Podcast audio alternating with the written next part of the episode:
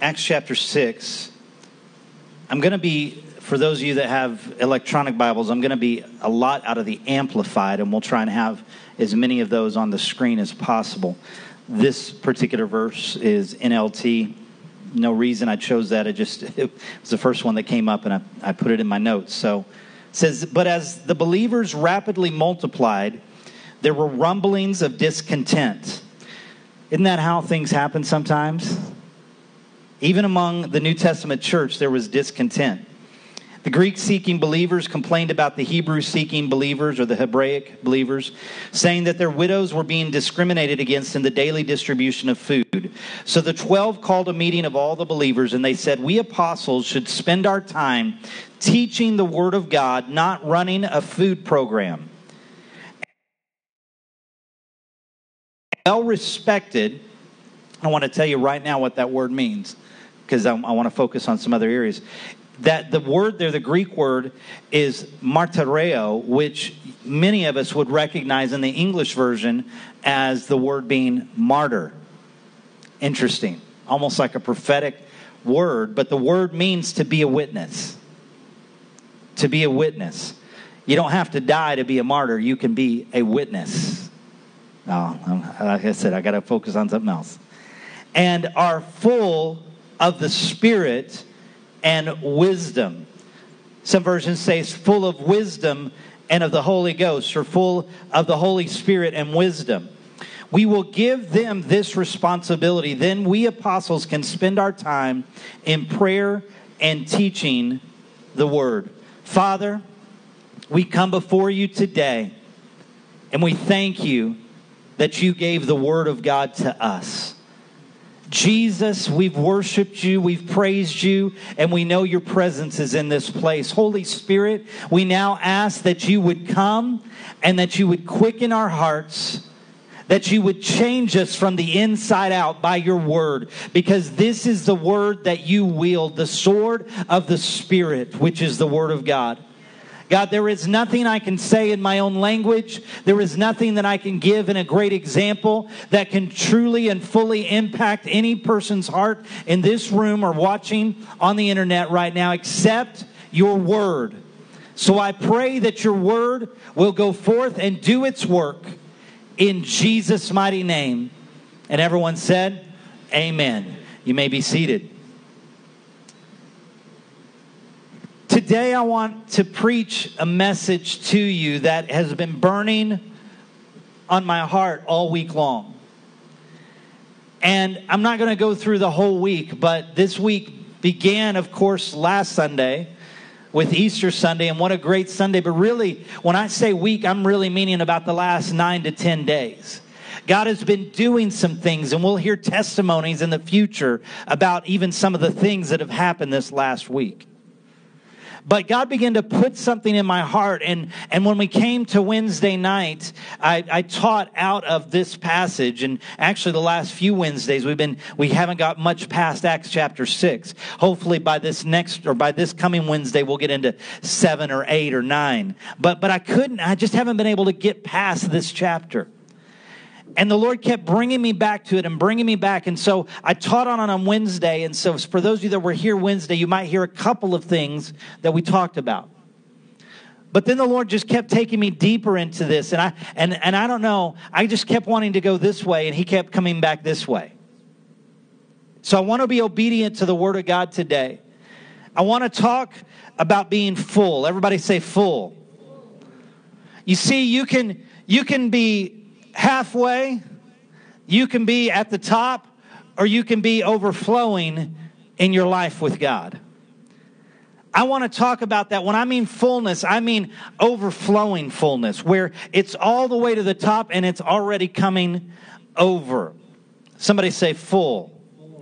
The word full is the word pleres.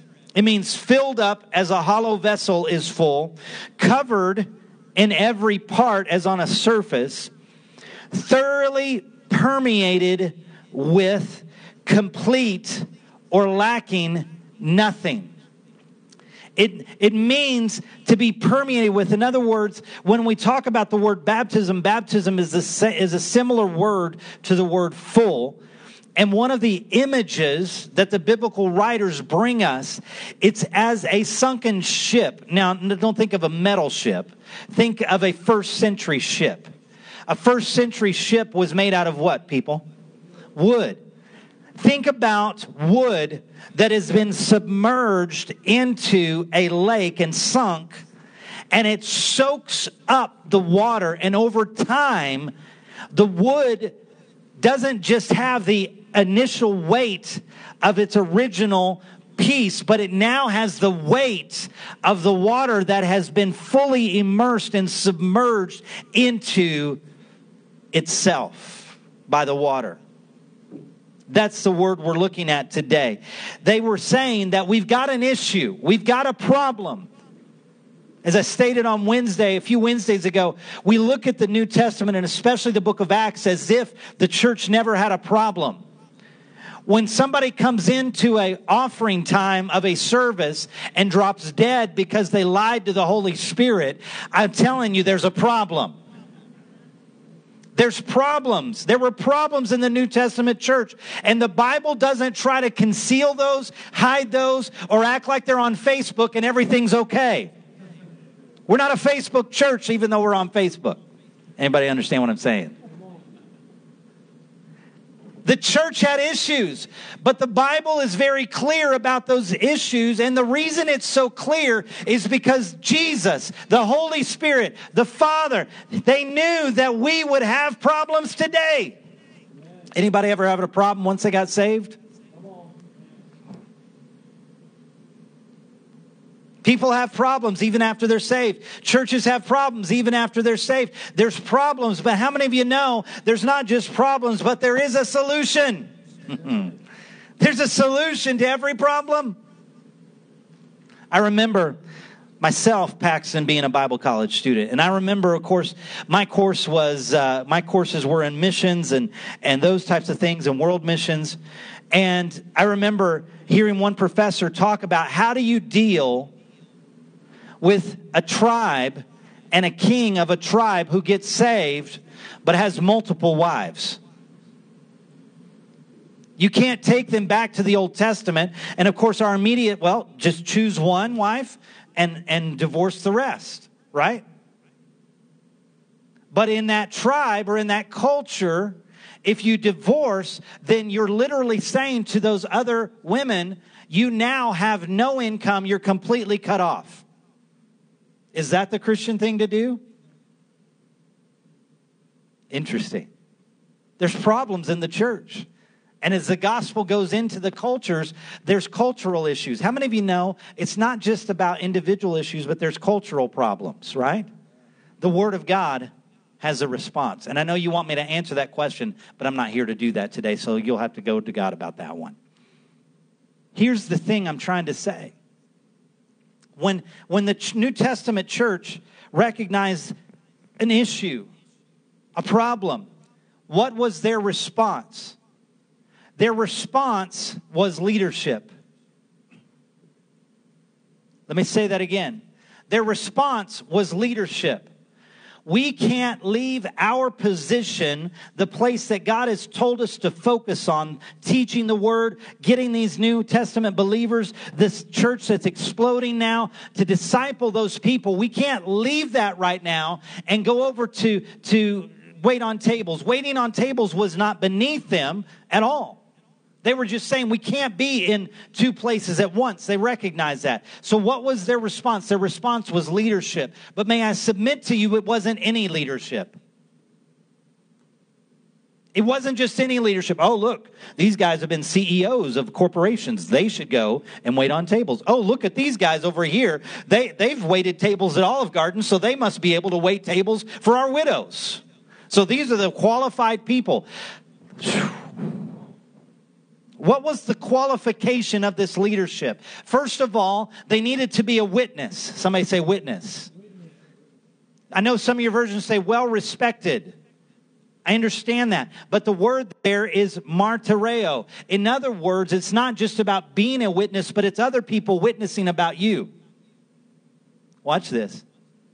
In other words, it's a reputation of God upon your life They recognized God on these men. They recognized God on these men. And can I go ahead and say it? Because in the New Testament church, we see it later on, and we also saw it even before this. But it's not just well respected men, but it's also well respected women.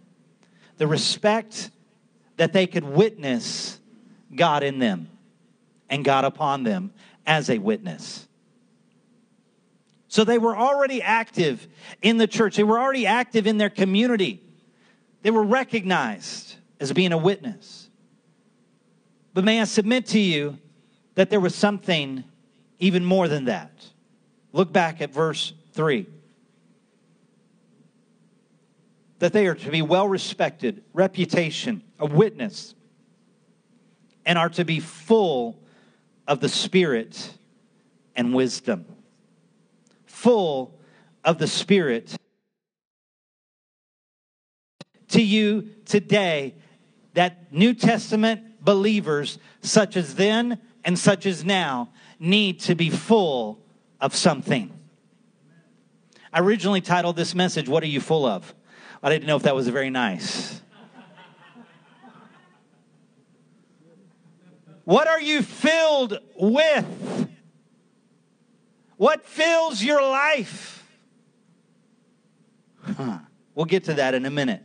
I want us to skip over to Acts chapter 6, verse 5 and 6. It's just the next verse. It says this suggestion, now I'm moving over to the Amplified, by the way. This suggestion pleased the whole congregation, and they selected Stephen, a man what? Full of faith in Christ Jesus and filled with and led by the Holy Spirit and Philip, Prochorus, Nicanor, Timon, Parmenius, and Nicholas, a proselyte Gentile convert from Antioch. They brought these men before the apostles, and after praying, they laid their hands on them to dedicate and commission them for this service. Skip down to verse 8. Now, Stephen, full of grace, divine blessing, and favor and power, was doing great wonders and signs, attesting miracles among the people. Then you have to go to another chapter, the next chapter, chapter 7, verse 55 and 56, as we further examine this one called Stephen. But he being what? Full, come on, guys. He being what? Full of the Holy Spirit and led by him, gazed into heaven and saw the glory, the splendor, and majesty of God, and Jesus standing at the right hand of God. And he said, Look, I see the heavens opened in welcome, and the Son of Man standing at the right hand of God. I just, I, oh, I gotta say this before we go back to Stephen in his fullness. Isn't that interesting? He says he saw the Son of Man standing at the right hand of God. When you go through scripture, you will see something. You will see many occasions of Jesus at the right hand of the Father, but he is what? He is seated at the right hand of the Father. In fact, later on, Paul tells us that we're seated in heavenly places with Christ Jesus at the right hand of the Father. But the Bible here declares that Stephen did not see Jesus sitting at the right hand of the Father, but he saw him what, church? Standing at the right hand of the Father. Why was he standing? Because when you're willing to give it all for Jesus, Jesus will stand up for you to welcome you into his presence. Come on, somebody. When we come into the glory, we're not going to see Jesus sitting down at the throne. We're going to see him standing at the throne, welcoming us into his presence. When we see Jesus, and I'm believing for this, when he's coming on the clouds of glory, he's not going to be seated on his throne. He's going to be standing there waiting for us, and he's going to be welcoming us. Come on, somebody. He was welcoming Stephen. By his standing, he was saying, Well done, thou good and faithful servant. Let's get back to Stephen. Stephen and the others the other servers, the other seven, or the other six, were full. What were they full of? They were full of the Holy Spirit. They were full of wisdom. They were full of faith. They were full of grace. And they were full of power. Can I submit this to you? To be full, you have to be filled. Boy, that's just just mind blowing, isn't it? To be full, you have to be, come on, church, filled. So, in order to, to have a glass, if I were to go back to that, I'm not going back to, it, but if I were to go back to that picture, you, you see that picture, the half glass and the full glass and the overflowing glass. In order for that to get to that progression, we understand scientifically that something has to be poured out of something else into something in order for it to take up that space, correct? So when did they get filled? It says Stephen was full. It says that the other were full. But when did they get filled? Let's go to Acts chapter 2. Verse 1 When the day of Pentecost had come, they were all together in one place. And suddenly a sound came from heaven like a rushing, violent wind. And it filled the whole house where they were sitting. There appeared to them tongues resembling fire, which were being distributed among them. And they rested on each one of them as each person received the Holy Spirit. Again, this is out of the Amplified. And they were all filled the Amplified says that is diffused throughout their being. Remember that word permeated? Diffused throughout their being with the Holy Spirit and began to speak in other tongues or different languages as the Spirit was giving them the ability to speak out clearly and appropriately. When were they filled, church? They were full, but when were they filled? They were filled on the day of Pentecost. Keep going, verse 14 says, But Peter, standing with the eleven, raised his voice and addressed them, Men of Judea, and all you who live in Jerusalem. Remember, by now, there's a huge crowd that is gathered and, in, in hearing the sound. Let this be explained to you. Listen closely and pay attention to what I have to say. These people are not drunk, and we'll get back to that in a minute. But these people are not drunk as you assume, since it's only the third hour of the day or 9 a.m. But this is the beginning of what was spoken through the prophet Joel. And it shall be in the last days, God says, that I will what? I will pour out my spirit upon all mankind. Would you say that with me? I will pour out my spirit upon all mankind.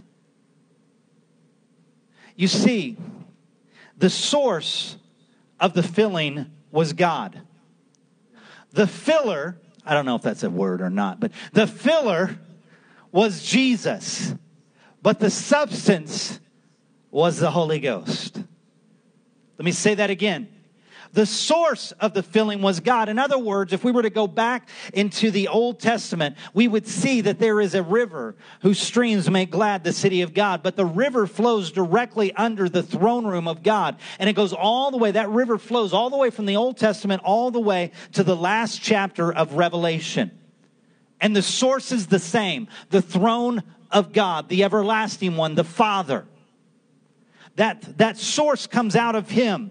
The filler is Jesus. Jesus said, I will baptize you, right? And then he says the substance was the Holy Spirit. What is the substance? What was the water? The water is the Holy Spirit. And I'm going to get to that in just a minute.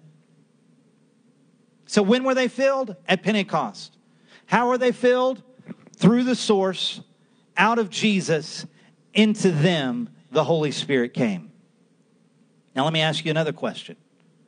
Was it a once and done filling? I want to stop here. Some of you were raised to understand these things. Some of you have heard a message similar to this. I want you to focus right now. Because what I believe the Holy Spirit is trying to do in this message today, for those of you that have heard these scriptures, He's connecting some things for you.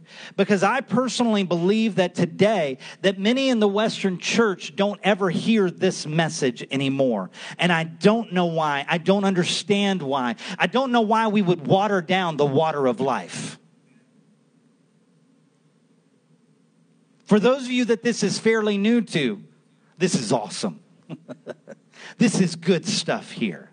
As I've taught you many times, if something is repeated in Scripture, we need to take note of every scripture, but if it's repeated over and over and over again, then we can understand there's a whole doctrine there. There's a whole teaching there. There's a whole understanding of what God is trying to teach us. And I think God's trying to teach us something about being filled today.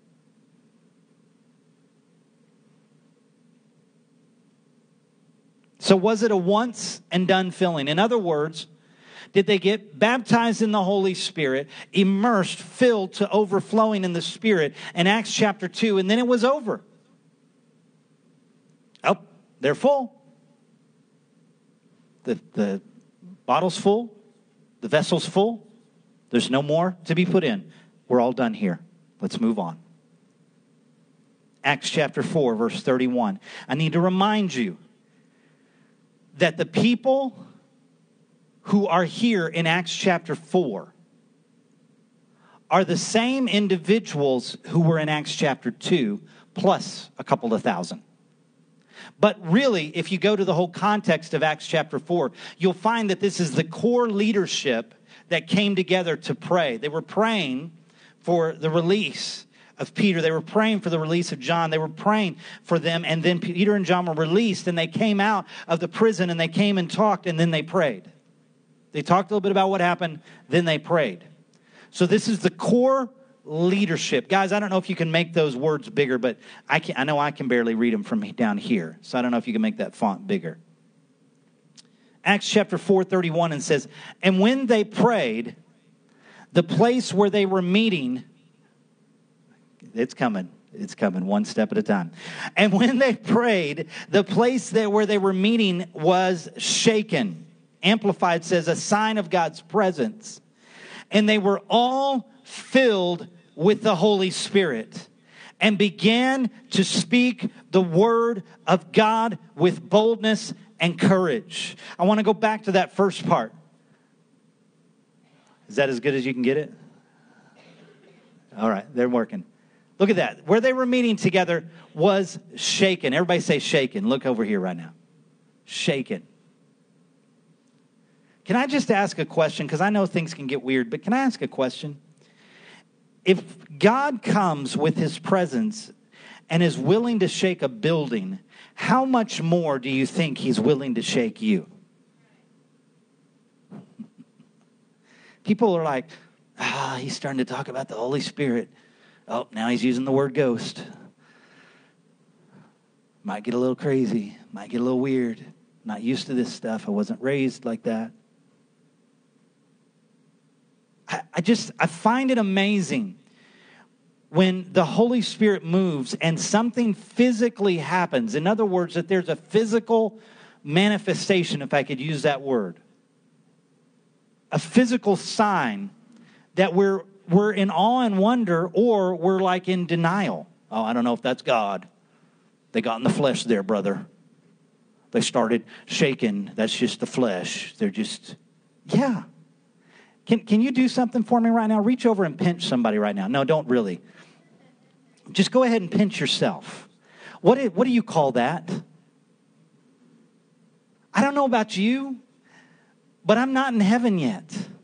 So therefore, I, I, I am a spirit, but I exist in a body, also called the flesh.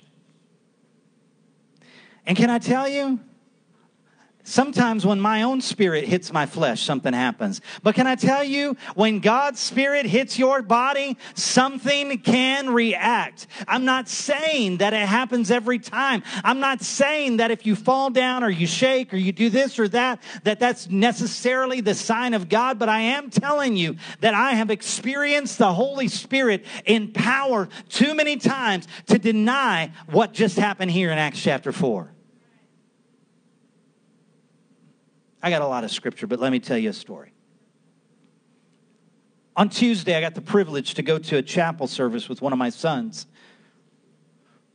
In this church, we have three different Bible colleges, actually, four representative those who have been or are currently going.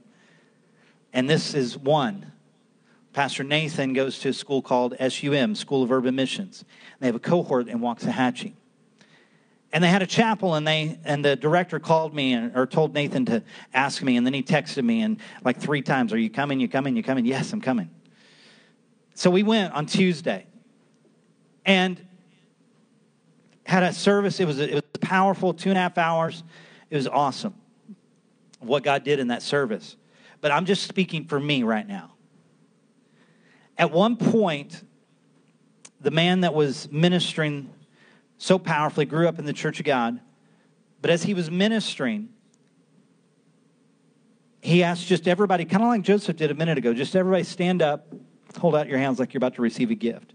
And there was no music, there was no saying, you're going to do this, you're going to do that, nothing. But can I tell you, as I just closed my eyes and said, Holy Spirit, come. Just why don't you try that? Just, just close your eyes just for a second. Just say, Holy Spirit, come.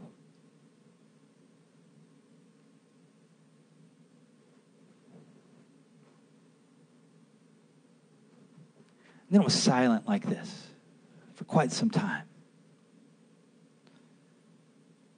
And in that time,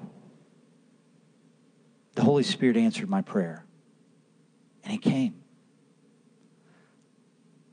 How do I know He came? Because I felt Him. Again, I'm not saying you have to always feel, but I'm telling you, I felt Him. How did I feel Him? For me, the way I felt Him, Wes was like a great blanket was just draped over me. And I call it, and it's, it is a biblical term, the weightiness of God's presence. It's the word for glory, it means weightiness or heavy weight.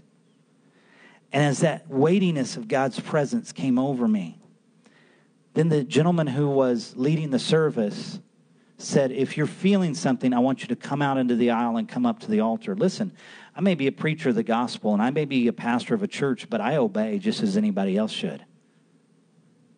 And I felt something, so I responded. Joseph thought I was, he didn't know what was happening to me because he felt something. He was next to me. So he responded too, but I was in his way. It was set up very similar to this with the middle aisle, and I was just right there in the end, and I came in and I was trying to move forward, Chuck, and, and I could hardly, it was, it was like I was wading through like almost, I don't know, like a river or mud or something. It was so heavy. Joseph just thought I was being slow. I'm not that old, Joe. I felt his presence. Can I tell you, sons and daughters of God, have you ever known, and I know this doesn't apply to everyone, but have you ever known when your mom or dad walked into the room, but you didn't see them yet? Or have you ever known, for those of you that doesn't apply to, have you ever known somebody that you love so much and you respected so much, walked in the room and you didn't even have to turn around to know they were in there? You could smell them, you could feel them, you could sense them, right? It's no difference with the presence of God. When the Holy Spirit, He's here, but when He appears, hmm, some of you are just receiving. I don't, I'll keep preaching, you just keep receiving, amen? You just keep receiving. It says that in that time they were all filled with the Holy Spirit. And they began to speak the word of God with boldness and courage. Same individuals.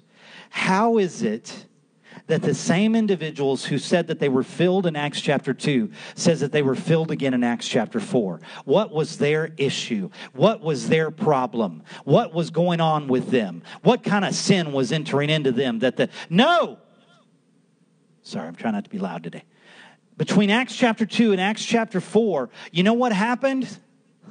They continued to witness the word of God. They saw a man healed of lameness for 40 years, came leaping and jumping into the house of God. They were persecuted for their faith and they were filled again. Why were they filled again? As my dear father in law says, who will be preaching next Sunday morning, that 9 a.m. service, he says, they leaked. Look at somebody and say, We leak. Not WikiLeak. We, W E, leak, L E A K. We leak. Come on. Do you not feel that? Sometimes you come out of a time and a presence with God and you're like, woo, God is awesome. I'm going to be able to defeat the world and sin and death and everybody else's sin and death. I'm coming at you, Satan. And we come of this service. And then we go through our day, we go through our week, and things happen. Come on, stuff happens. And stuff tries to get into our vessel, and stuff tries to get pushed in. And sometimes we allow that stuff to be pushed in, and some of the water flows out. Sometimes it's just simple. I know through scripture that the Bible calls us an earthen vessel. Come on, somebody. Have you ever had an earthen vessel? I wish I had a cup up here. Ever had an earthen vessel that you had a cup and it leaked? It seeped out the edges, it seeped through. It's porous. Get down to the microscopic level, and guess what? We're all porous. All of us. Hmm. We leak, and we need to be filled. And we need to be filled. I'm, please understand what I'm saying. If you were baptized in the Holy Ghost and you had the evidence of speaking in tongues, that's all. You are filled with the Holy Spirit. But I also believe we need to continue to stay filled up. Can I show you this? That filling was not just a New Testament concept. Exodus chapter 31 says, Then the Lord said to Moses, Look, I have specifically chosen Bezaleel, son of Uri, grandson of Hur, of the tribe of Judah. I have filled him with the Spirit of God, giving him great wisdom, ability, and expertise in all kinds of crafts. He is a master craftsman expert in working with gold and silver and bronze. He is skilled in engraving and mounting gemstones.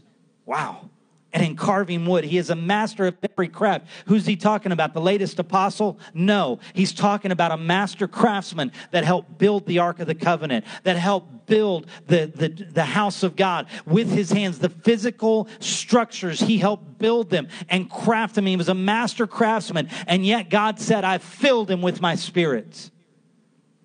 Can I tell you to work on the house of God? You need to be filled with the Spirit. To serve the widow's table, you need to be filled with the Spirit. Let's look at, De- look at Deuteronomy chapter 34. Now, Joshua, the son of Nun, was filled with the Spirit of wisdom. For Moses, watch this, had laid his hands on him. Come on, Wednesday night people. Had laid his hands on him. So the sons of Israel listened to him and did as the Lord commanded Moses. We talked about the doctrine of laying on of hands and here we see it again. Moses laid his hands on Joshua, and at that moment he was filled with the spirit of wisdom. Who is the spirit of wisdom?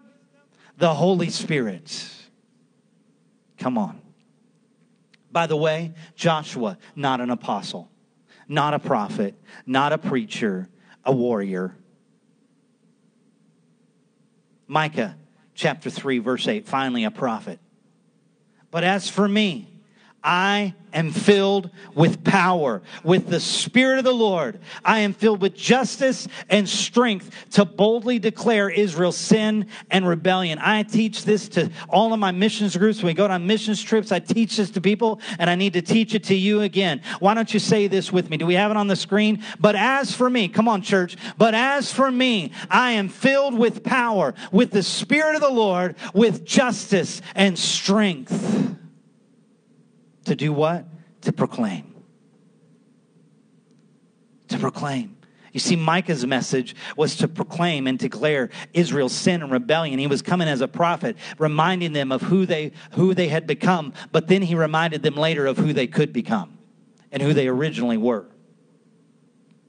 But he said, I'm filled. When the enemy comes at you and says, You're not filled with the Spirit, you turn back to him and you say, I am filled with power, with the Spirit of the Lord, with justice and strength. So we see the filling of the Spirit in the Old Testament. We see the Spirit of the filling in the New Testament church. But was there a filling of the Spirit before Jesus died?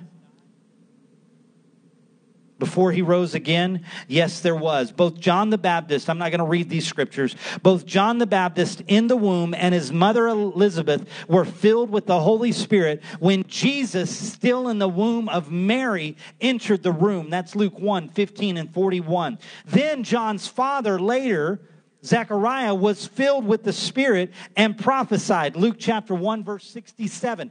Three or four different instances there.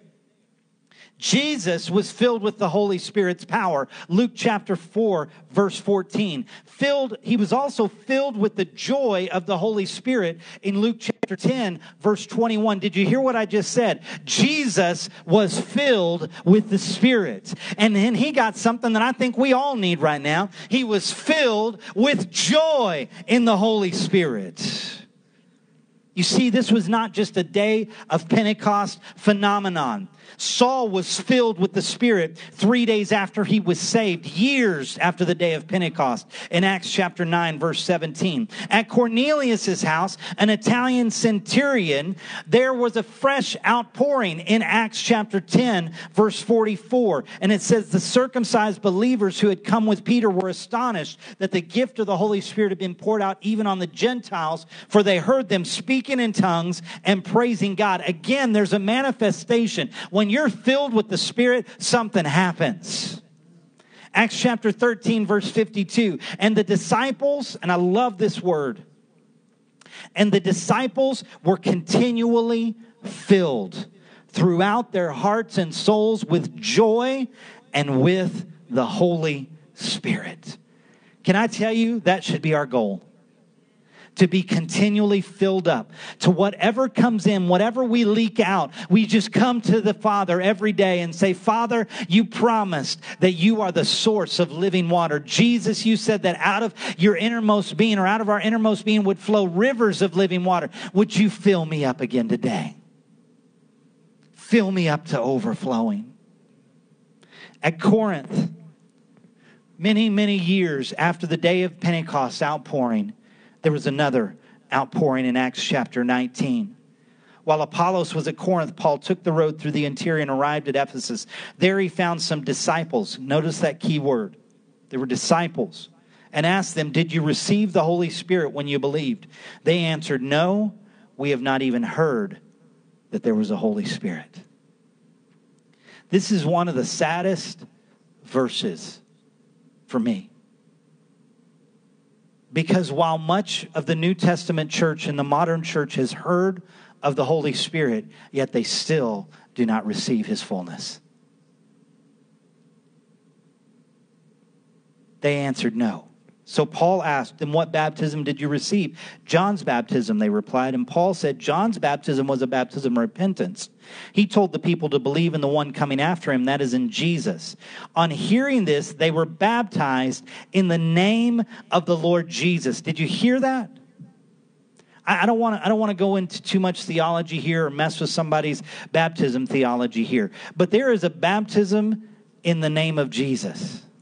In other words, they were fully saved at that moment. They had repented from their sins with John. Now they understood that Jesus was the one coming that John preached about, and they received him in Jesus' name. Then, when Paul placed his hands on them, the Holy Spirit came on them, and they spoke in tongues and prophesied. There were about 12 men in all.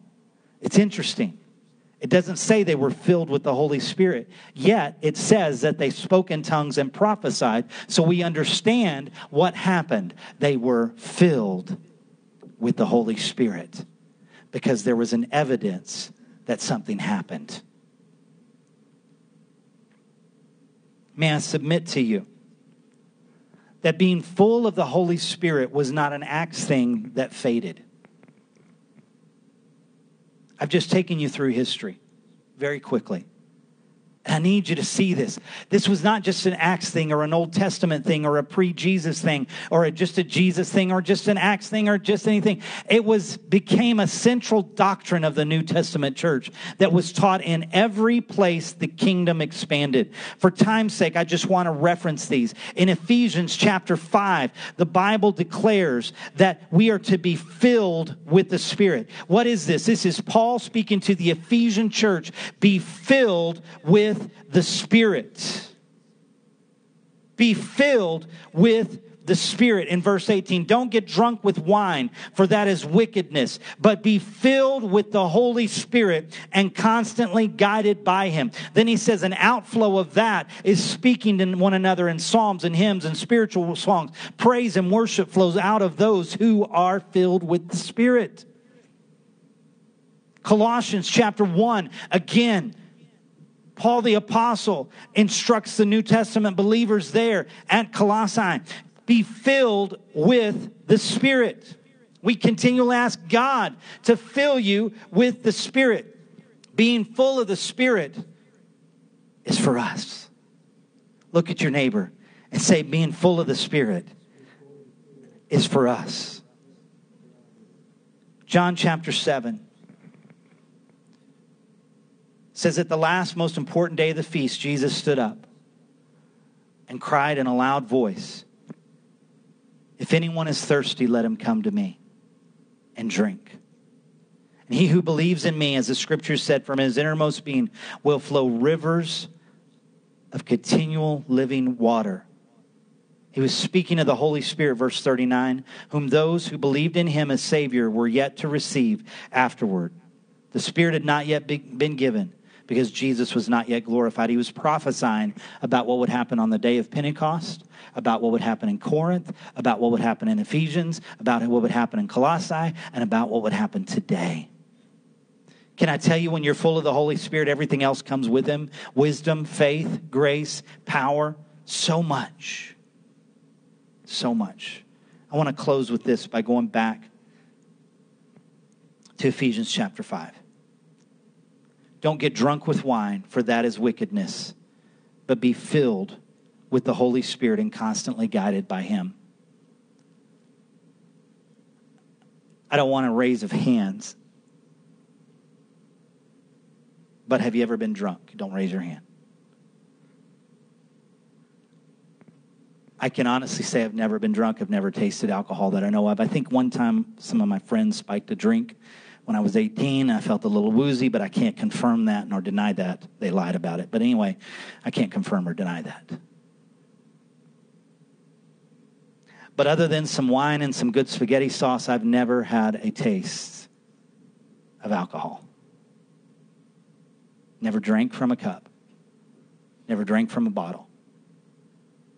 So I must admit to you, I don't understand what it means to be drunk in the natural. But I do understand this because I've talked to a lot of drunks while they're drunk. I've ministered to people pulling out that root of drunkenness out of their life. I've talked to many people who were former alcoholics, and I can tell you this if you want to remain drunk, you have to keep drinking. You see, because being drunk only lasts for a time until when? until the effects of the drink wear off. Then you're sober. You may only be sober for a day, a week, a month, 10 minutes, but you're sober at some point. And then at which point the destructive behavior continues in its path, and you go back to the drink and you keep drinking to remain drunk. May I submit to you that Ephesians chapter 5 gives us a better way.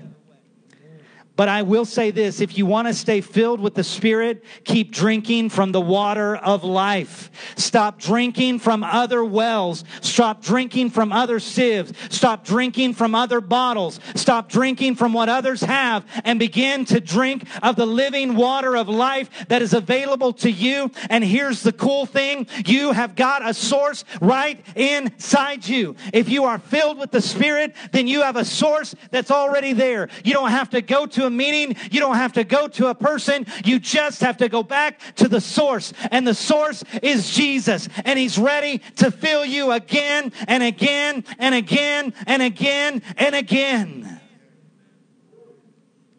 Galatians says, So I say, walk by the Spirit and you will not gratify the desires of the flesh. Guess what? If you are filled with the Spirit, you will stop gratifying the sinful nature.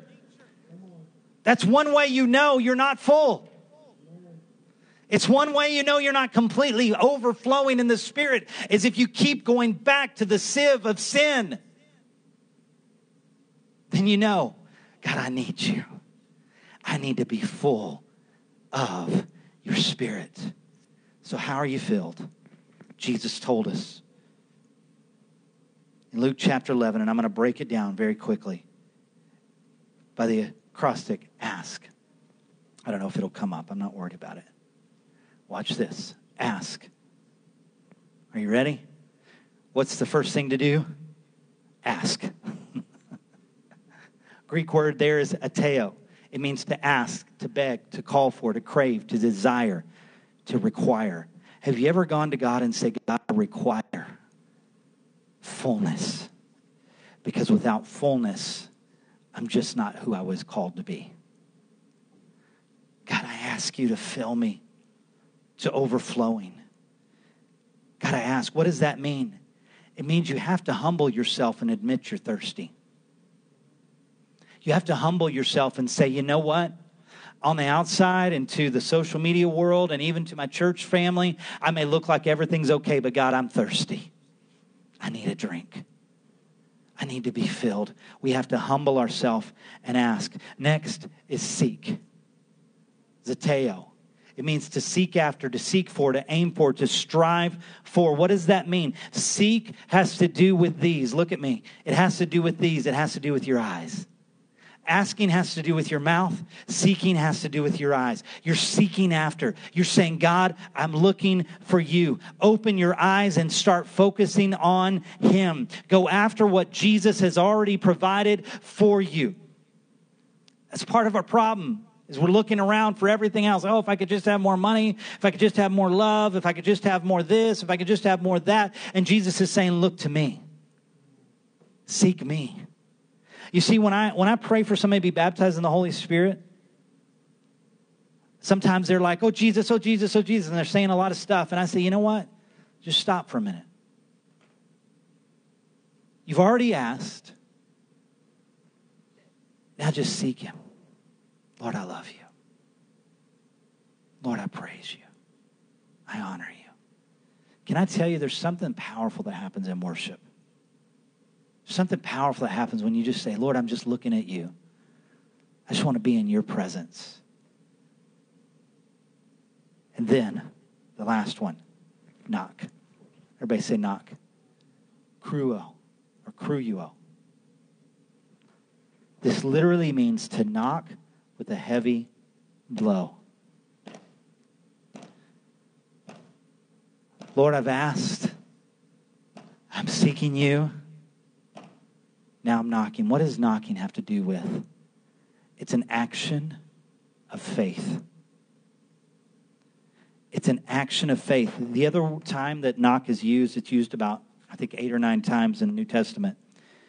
One of the most famous times is Jesus in Revelation.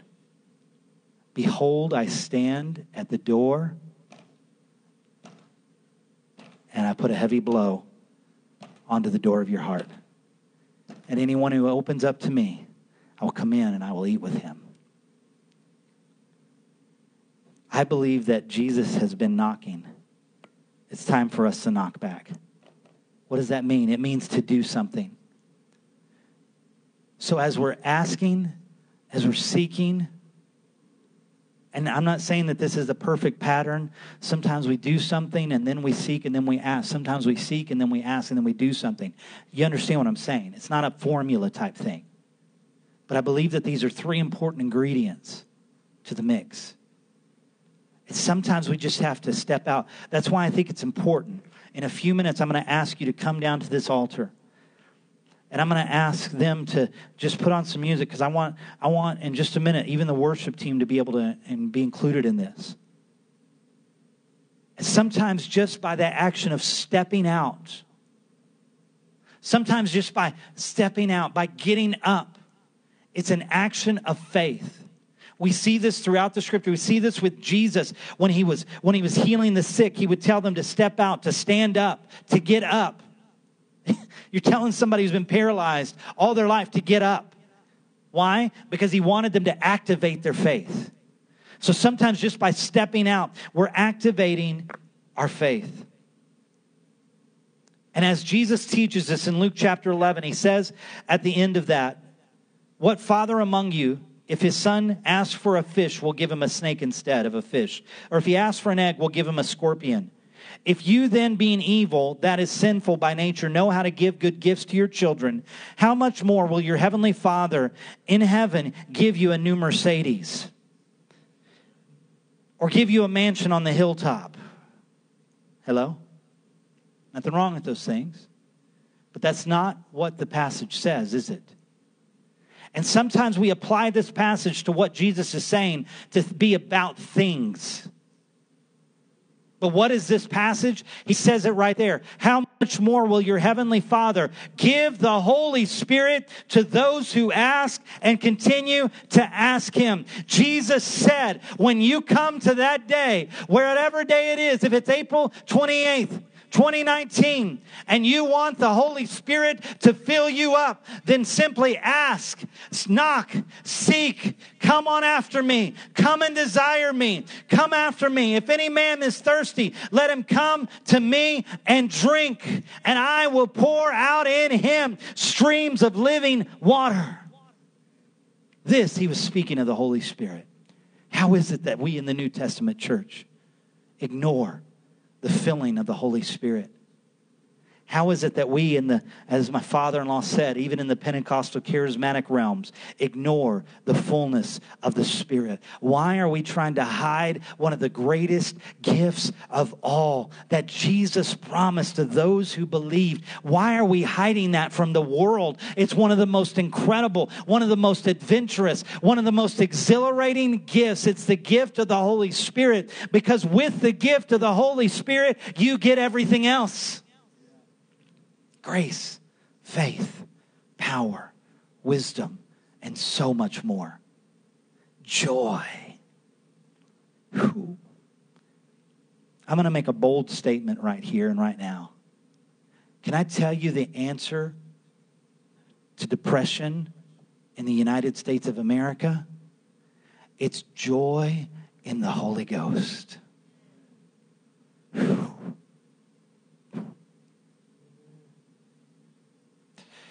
Would you stand?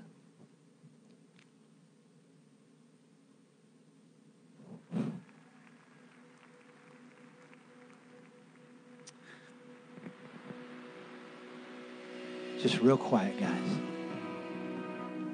I completely believe that the Holy Spirit wants to pour out Himself on us today. But not just today, tomorrow and the next day and the next day. I came home and my wife asked me, she didn't get to go to the chapel. She asked me, she said, What did you, Ricky Franklin, get out of this? Because I was telling her about everything else. Said, what did you get out?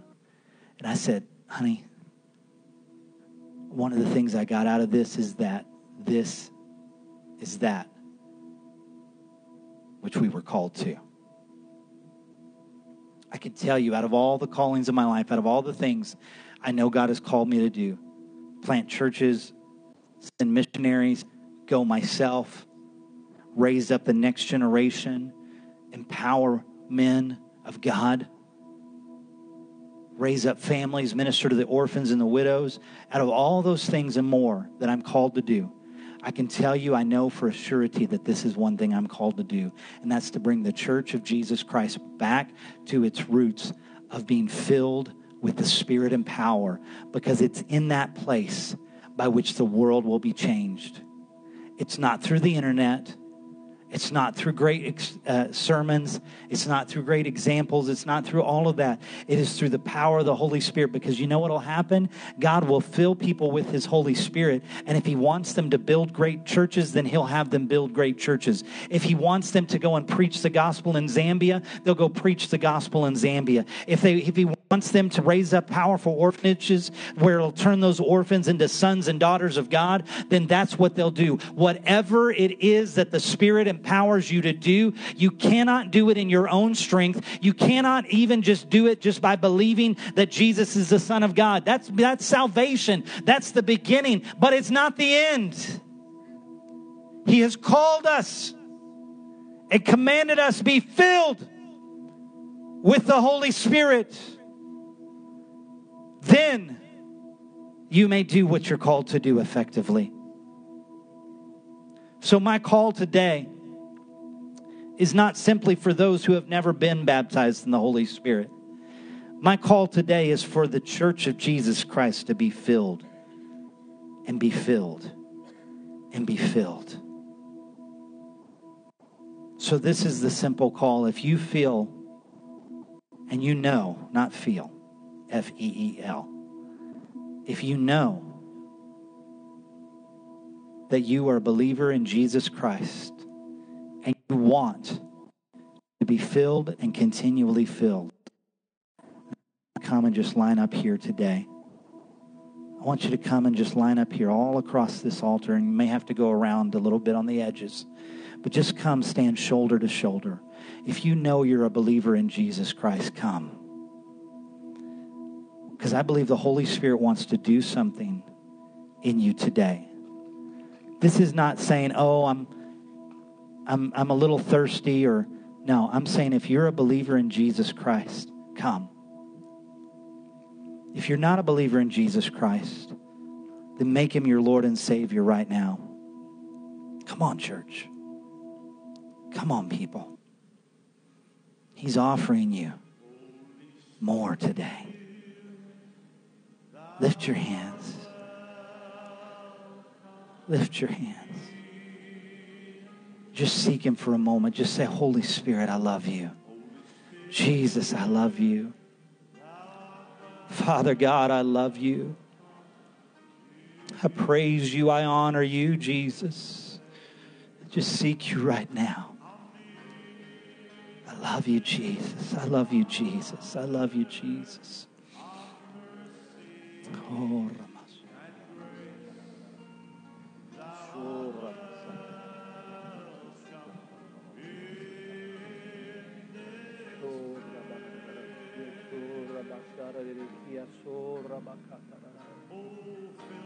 Jesus, Jesus, Jesus, Jesus. Come, Holy Spirit.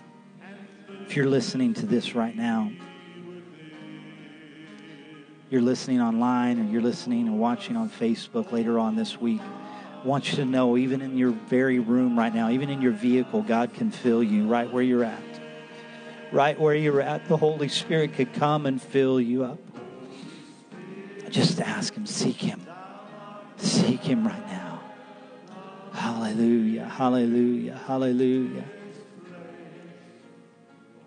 Now, would you just ask Him? Would you say, Holy Spirit, come fill me up to overflowing? Come fill me up to overflowing. I know you've got a work for me to do. I know you've got a plan for me, a purpose for me. Come fill me up to overflowing in Jesus' name. Overflow, overflow. I want to be so full that I'm overflowing. I'm overflowing.